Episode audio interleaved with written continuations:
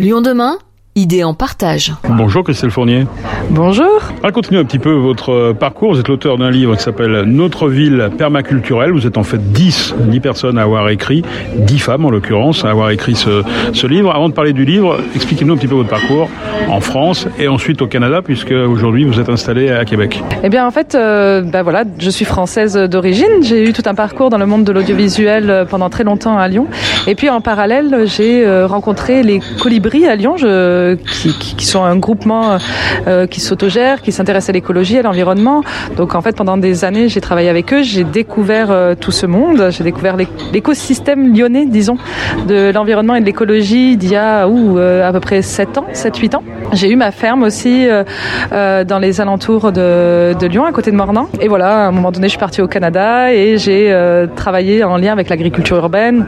Et au fur et à mesure, j'ai monté mon entreprise qui s'appelle Fertile, qui accompagne des municipalités, des, des, des régions à, à, la transition socio-écologique. Et euh, ben voilà, nous avons écrit ce livre qui s'appelle Notre ville permaculturelle et qui est coécrit par 11 femmes. En fait, on est 11. Donc j'ai invité 10 autres femmes à, à, venir écrire dedans, des expertes de la permaculture. Euh, voilà, tout simplement. Alors la permaculture, on en parle justement. C'est quoi exactement la permaculture? Comment on peut la définir? Alors la permaculture, je dirais que c'est une philosophie appliquée dans le sens que c'est une philosophie de vie et en même temps une méthodologie d'application pour des projets. Donc euh, voilà, moi je trouve que c'est génial parce qu'on nous dit comment appliquer notre philosophie. Donc c'est une philosophie, je dirais, qui s'appuie sur trois principes éthiques qui sont prendre soin de la terre, prendre soin de l'humain et partager équitablement. Donc en gros, euh, favoriser la transition socio-écologique telle que on l'imagine parfois. Mais au quotidien, ça veut dire quoi? Qu'est-ce que ça implique? Alors très très concrètement, en tant que citoyen, souvent ça va être autour d'un jardin par exemple. Donc on va se poser la question de comment je peux amener un jardin, un potager très écologique, comment dire, avec le moins de travail possible, parce qu'on aime bien aussi euh, prendre soin de soi. Et en même temps, en termes de, de ville par exemple, et c'est ce que ce livre aborde, c'est comment on peut commencer pas à pas à faire du maillage entre les organismes sans qu'il y ait de compétition, essayer d'éviter cette compétition capitaliste qu'on connaît à tout prix. Et en même temps, il y a une ré réalité de rentabilité. Et comment on peut faire euh, tout ça tous ensemble. Donc en fait, c'est vraiment essayer de revisiter nos façons de faire, apprendre à faire de la gouvernance partagée via des outils de mobilisation de l'intelligence collective. En fait, c'est plein de mots comme ça euh, qui sont grands, mais on va par parler de faire entre autres de la plantation d'arbres, comment on fait circuler euh, les vivants dans, ces plantations. On parle de corridors écologiques. Donc on voit que c'est vraiment à l'échelle urbaine, c'est beaucoup plus large. Il y a beaucoup plus de choses à faire et il faut avoir un, regard un peu plus macroscopique, comme vont faire des urbanistes, comme vont faire des, des, élus, etc. Mais là, l'idée, c'est de se dire, ben, on va prendre le prisme de la permaculture et comment on pourrait faire des villes plus résilientes via le prisme de l'éthique de la permaculture. Voilà. Donc ça ne reste pas uniquement au secteur agriculturel. Hein Absolument pas, exact. Évidemment qu'il y a un gros secteur en lien avec l'agriculture qui existe et c'est celui qu'on connaît énormément, mais c'est au-delà de ça et le livre traite du au-delà de ça. Au Canada, les expériences sont nombreuses en permaculture. C est, c est, le Canada est plus avancé que, que la France Alors en termes de petits projets, je dirais que la France est plus avancée que le, Canada. Mais par contre, il y a une vraie volonté en termes des institutions au Québec et au Canada à essayer d'aller de l'avant. Ça fait qu'en ce moment, il y a des, des, aides et des apports financiers, des soutiens de... Ben voilà, je travaille avec le ministère de l'Agriculture au Québec. Donc, euh, on parle de permaculture dans le ministère de l'Agriculture directement. Et ils ont des projets qui sont assez novateurs pour mettre en place des, des communautés nourricières qui s'appuient sur les principes éthiques de la permaculture. Il y a une école de permaculture culture qui est en train de naître dans une région au Québec. Donc, euh, et, elle va être reconnue en termes de, de, de, de cours ministériels, etc. Donc, euh, on est plus avancé en termes de projets ambitieux parce qu'il y a un vrai soutien des institutions. Avec Fertile, vous apportez également un service, c'est ça, à ceux qui veulent se, se lancer? Euh, Oui, exactement. Donc, en fait, l'idée, c'est vraiment de, au maximum d'éduquer et d'apporter de l'autonomie pour les projets. Donc, bah, en fait, on, apporte, on, on va accompagner des, des collectifs des municipalités qui veulent mettre en place des projets un peu ambitieux. Et en fait, on fait mettre autour de la table des citoyens, des élus, des producteurs et des productrices, euh, en fait, un peu tout le monde. Et on se dit comment on peut avancer ensemble et comment on peut créer de l'autogestion pour les projets. Donc, on revisite même nos façons de faire, nos plans d'affaires sont différents, nos plans de communication sont différents. On essaye d'être innovant, en fait, pour être éthique dans tous les sens et éviter au maximum la compétition. Comment on peut faire ça? Ben, En fait, il euh, y a moyen. Il existe des, des façons de faire. Lyon, euh, quelle est la position de Lyon dans tout ça Est-ce que vous pensez que Lyon a pris de l'avance ou maintenant que vous êtes de l'autre côté de l'Atlantique, comment vous voyez un petit peu votre ville d'origine? Alors en fait, Lyon a été mon lieu d'inspiration. Je dirais que j'ai tout appris à Lyon, pour vrai, parce que via les colibris, il y avait aussi Alternativa qui était en train de naître. Il y a la manufacture des idées qui est à la mine à Villeurbanne. ce sont des lieux qui ont été très importants en termes d'émergence d'idées et d'apprentissage de, l'autogestion. faire des projets ambitieux justement. Euh, donc moi j'ai tout appris là. Euh, donc je dirais qu'on a quand même dans le monde des communs, on appelle ça le, le communing, c'est tout un monde qui est étudié. Au Québec, il y a des instituts de recherche qui sont spécialisés dans les communs, qui viennent même étudier les communs de France, tellement que c'est particulier. Et on dirait qu'il y a une méconnaissance des institutions de ces, lieux d'émergence qu'on critique beaucoup, alors qu'en fait ils sont vus super bien à l'international. Ils sont source d'idées. Moi, ils me permettent de faire mon métier aujourd'hui.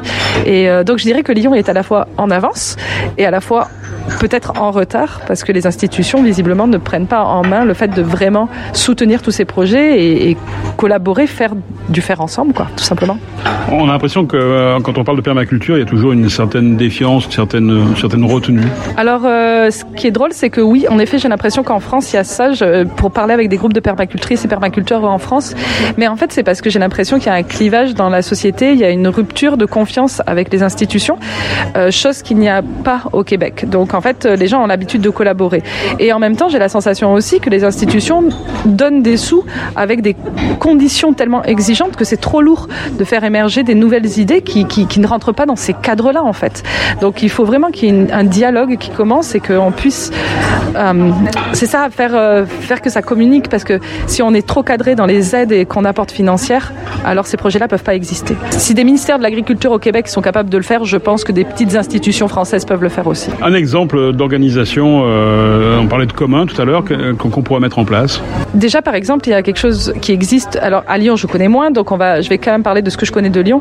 Il y a, beaucoup de petites épiceries solidaires qui sont en train de naître. Est-ce qu'on pourrait pas penser à une mutualisation des services? Est-ce qu'on pourrait pas penser à une mutualisation de certains employés euh, à l'intérieur ou bénévoles? Et dans ce cas, ben, on se rend compte que si on veut mutualiser à la fois euh, de la ressource humaine et du matériel, et eh ben il faut une institution, il faut un organisme un peu plus gros qui aussi euh, puisse euh, avoir des lieux de stockage, avoir la prise de risque donc euh, financière, etc., etc. Mais ça existe. On voit émerger des, partages d'auto. Est-ce qu'il y a des assurances qui pourraient assurer ça pour que ça soit vraiment accessible? Enfin, oui, il y a des choses à faire et c'est vraiment possible. Pour en revenir à son balcon ou à son jardin, euh, comment on fait de la permaculture euh, euh, comme ça sur sa fenêtre Eh ben en fait déjà il faut avoir le bon ensoleillement. Donc ça c'est la première chose qu'il va falloir regarder, c'est combien d'heures de soleil j'ai concrètement sur mon balcon. Si tu as 2-3 heures de soleil, laisse tomber. À partir de 3-4 heures, oui, on peut commencer. Et puis pour les tomates, c'est 6 à 8 heures de soleil direct quand même par jour. Donc ça, ça serait ça. Ensuite, ben, il faut voir si le balcon supporte assez de terre mouillée. Ça, je le dis parce que ça existe des balcons qui s'effondrent. Alors ça y est, c'est rare. Hein Mais euh, oui, en effet, on, peut mettre plein de bacs et faire pousser des, légumes. Et on peut associer dans le même bac différents légumes. Et c'est ça qu'on connaît beaucoup en permaculture, le compagnonnage qu'on appelle.